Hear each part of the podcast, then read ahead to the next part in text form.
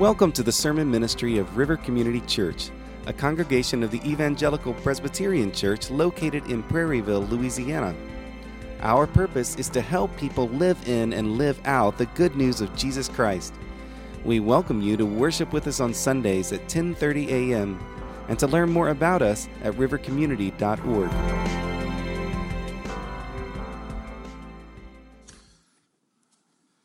Tonight we will be looking at this amazing story of the Son coming from the words given to us by the Apostle John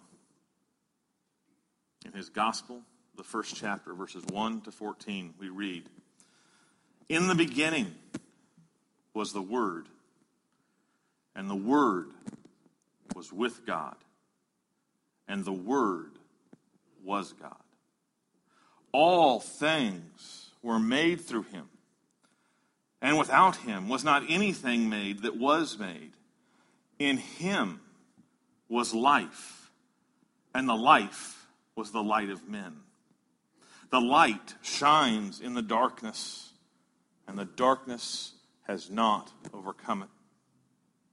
There was a man sent from God whose name was John. He came as a witness to, where, to bear witness about the light, that all might believe through him. He was not the light, but came to bear witness about the light. The true light, which gives light to everyone, was coming into the world. He was in the world, and the world was made through him. Yet the world did not know him. He came to his own, and his own people did not receive him. But to all who did receive him, who believed in his name, he gave the right to become children of God, who were born not of blood, nor of the will of the flesh, nor of the will of man, but of God. And the Word became flesh and dwelt among us. And we have seen his glory. Glory as the only Son from the Father, full of grace and truth. This is the word of the Lord.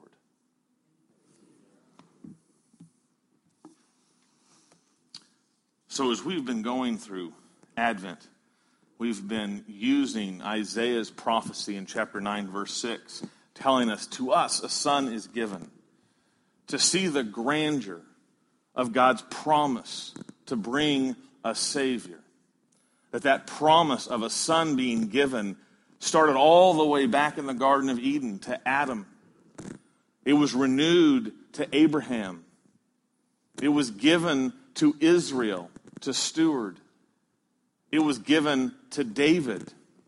All being told that someday a son will be given who will undo the curse of Adam, who will receive the inheritance promised to Abraham, who will accomplish the reconciliation of Israel, and who will bring the righteous reign for all time of David.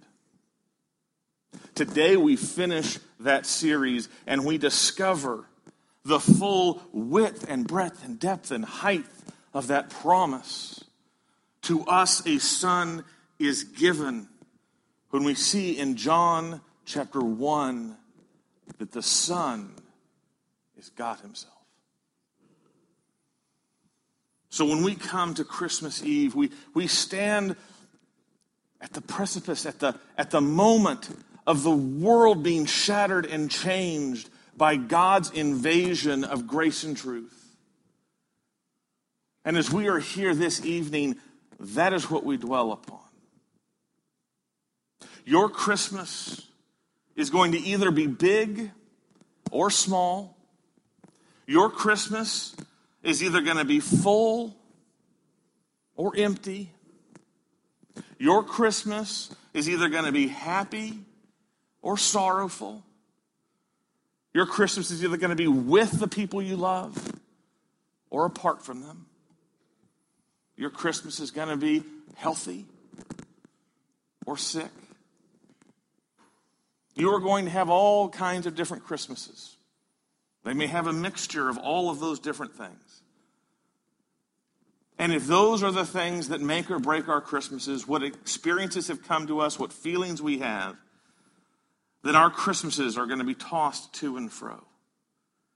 Tonight, as we stand here at Christmas Eve, let us fix our eyes on what is constant. What makes our Christmas truly joyous and peaceful and full and good. Tonight, we focus on the greatest gift in the Son that is given, that in Jesus, the Son of God, we receive the right to be children of God, to share in the heavenly promise as sons and daughters of God. J.I. Packer, one of my favorite theologians, said this What is a Christian? The question can be answered in many ways, but the richest answer I know is that a Christian is one who has God as Father. Father is the Christian name for God. Put your sights there. To us, a son is given, and because a son is given, we have God in heaven as a father because we have been made sons and daughters of him. And you will find the constant that makes all your Christmases merry. Are you treasuring this gift? Let's reflect just a bit on what makes being a child of God the most special gift that we receive at Christmas. Being a child of God communicates to us the highest affection. It bestows on us the highest privilege. And it comes to us at the highest price. Let us think about what it means to say it communicates the highest affection.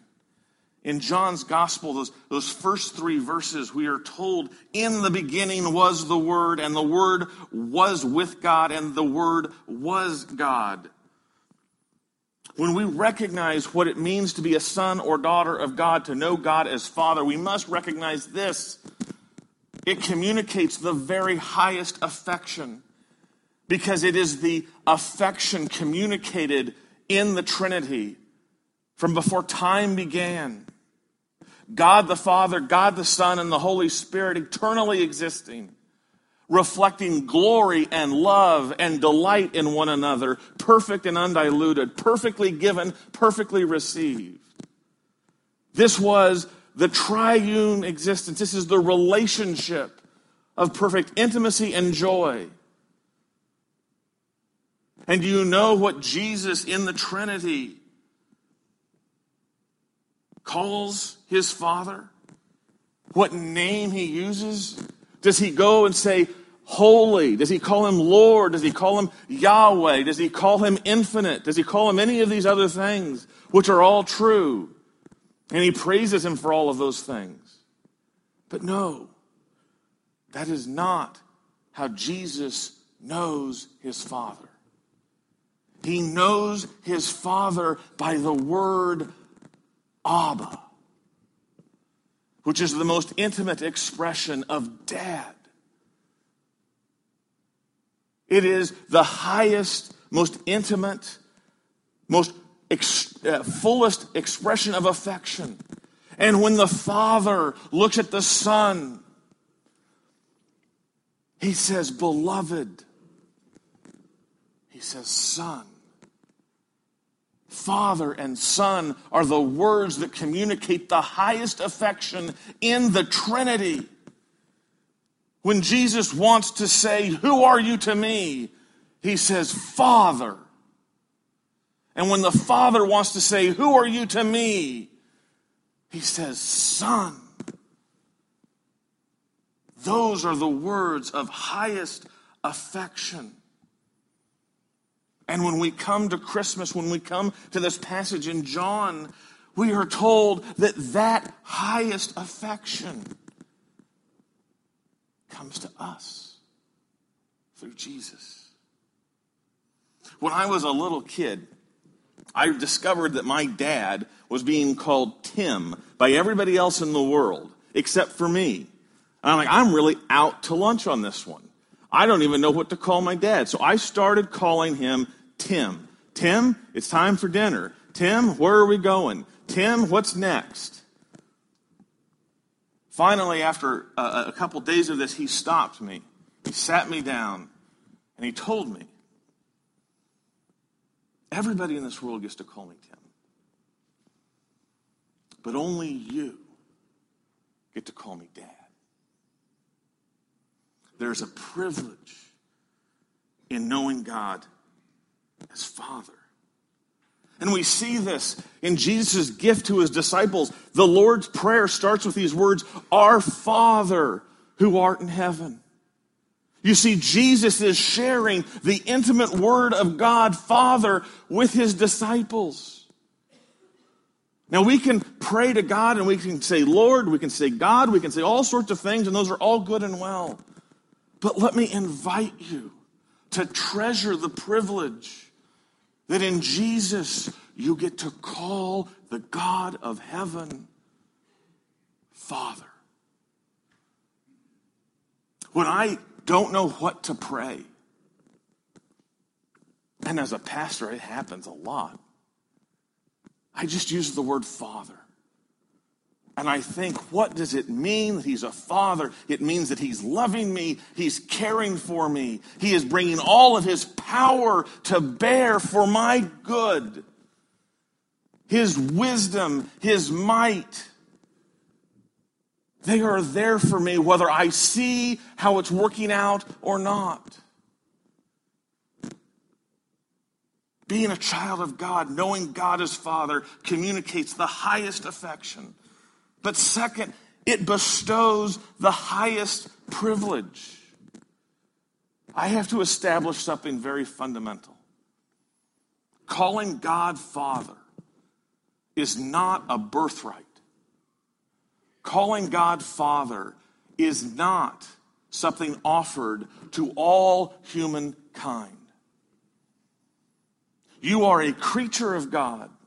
You are an image bearer of God and those are truly special. But if you look at verse 10, what we see a clear distinction. Verse 10 says that the world did not know him. You see, the world exists not in a relationship with God as Father. The relationship of God as Father is a special privilege, a special gift that only comes through the Son. We go through the son of Adam, the son of Abraham, the son of Israel, the son of David, and you want to know something remarkable. Adam, Abraham, Israel, and David, none of them could pray to God as Father. None of them could speak to God as Father. They were called sons, but the privilege of knowing God as Father was something they did not experience. But the highest privilege comes to us through Christ alone. The privilege of calling God Father is greater than anything that you can experience or attain by your good works, by who you were born to, by who you were married to. To be born of God is something that can only be received as a gift. And that is why verse 12 tells us he gave the right to become children of God. It is something that is given through Christ alone.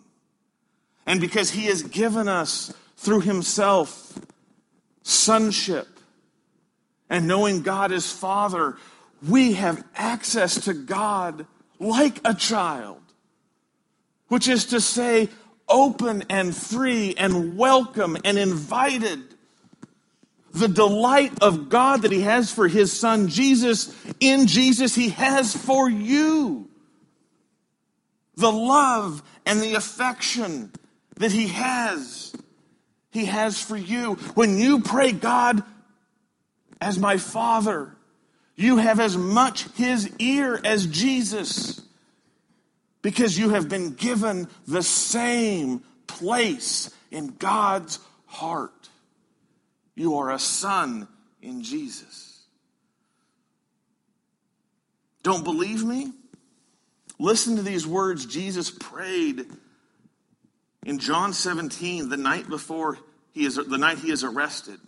We're told in verse 23, "You, Father, sent me and loved them, the disciples, even as you loved me." To the same measure, to the same degree, to the same intensity, even as you loved me. That is what it means that we have the highest privilege. We have access to God. Now, that does not mean that God is a grandpa. God does not say yes to everything we ask. He doesn't give us every whim and fancy of our desires. He loves us too much for that. He even said no to his son Jesus in the garden because it was necessary to save us. And so a loving father should, from time to time, be saying no to you. If you believe in a God who never says no, you do not believe in the God of the Bible. You believe in the God that you have invented. But the God of the Bible is the Heavenly Father who, in love, says yes and no to give the very best to his sons and daughters.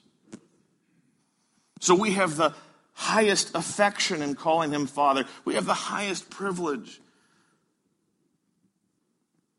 But we also must recognize that it comes at the highest price. Christmas is great news because we are told in verse 14 that the Word, the Son, became flesh and dwelt among us the Word became flesh. This gift of sonship only comes to us because the Son came down and became one of us. He became one of us to fulfill our righteousness and to pay our penalty for disobedience. And so when we come to the Gospel of John, we have an earthquake in Isaiah 9 6 because we are told to us a son is given and we have no idea until the gospel what God means when he says given. Given means for God so loved the world that he gave his one and only Son, that whoever believes in him shall not perish, but have everlasting life. To us a son is given who took our place, who bore our penalty, who swallowed our shame, who restored us at the cost of his suffering. That is what the word given means. And to us, a son is given when we see it from page to page. And because Jesus was given, because Jesus paid the penalty, because Jesus accomplished the reconciliation, your sonship in Him cannot be taken away. Look carefully at verse 12. He gave the right to become children of God. Because Jesus has purchased you because Jesus has borne your wrath, because Jesus was given the right to be a child of God is irrevocable. You are a child of God in a bond of blood.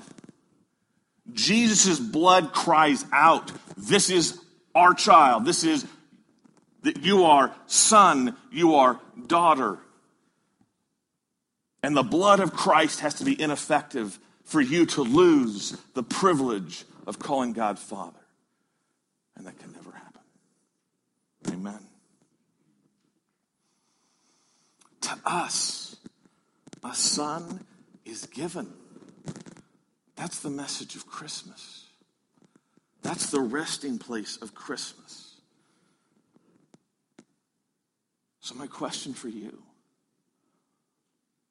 are you God's child? You are born into this world as a creation of God, as an image bearer of God. But until you receive and believe in Him, you are not a child of God.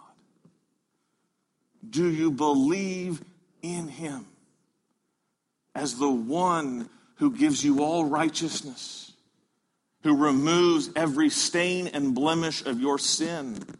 Do you believe in Him? If so, you have good news.